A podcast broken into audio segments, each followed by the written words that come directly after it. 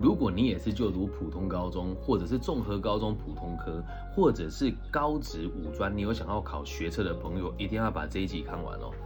我知道你们现在在做的一零八课纲的学习历程档案，还有学校老师有时候叫你写一些心得跟小论文，都可能和你未来的方向不符合，而且也有可能你连你未来要做什么都完全不知道。那最可怕的事情是，学校会有各种不同的辅导课的作为，也没有不对。可是学校老师学的毕竟是只有辅导的专业，或是教育的专业。如果今天你要学的是光电啊，是这个心理智商啊，哦，是商学啊，是人资管理啊，是行销啊，那学校老师可能就对这个领域完全不理解。那我们在做备审资料的时候，你要知道一件事情哦，备审资料看的人是大学的老师，所以在我们高中端揣测的方法，可能和大学老师要的会有一点不一样。所以在我们做备审资料跟升学的过程当中迷惘，这都很正常，不是学校老师不用心，而是我们这个制度现在的长相就是这个样子。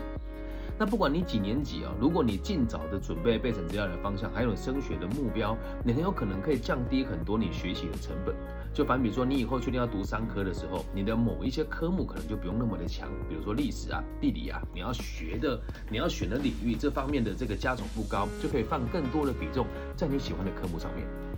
但我这一次举办这场活动最主要的目的哦，是希望让大家知道备审资料的撰写真的很重要。那坊间有的人会收费啊，有的老师会转介专家给你，都会有一定程度的费用。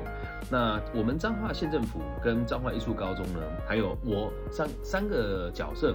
一起想说要如何解决这个问题，因为毕竟不是每个人家里环境都很好。那透过这一堂课，我会让大家学习跟理解。什么科系毕业之后可以做哪些事情？再第二点呢，在不同的简章的规矩之下，我们如何做升学的规划？第三点，每一个学校的简章的备审资料都不一样，而读书计划、生涯规划，还有这个学习历程档案该怎么去串联，我们都会帮你做全面的架构。重点是完全免费，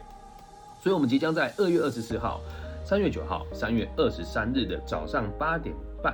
到十二点。那为了考量到大家的时间可能不容易配合，所以这三天都选在周六，地点在彰化艺术高中的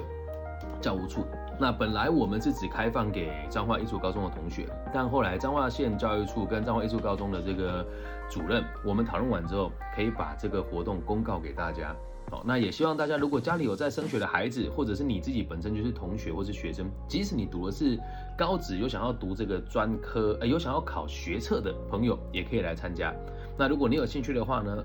欢迎留言私讯我到我的每个平台，那我就会帮你做这个报名的动作。OK，那期待你的到来哦，拜拜。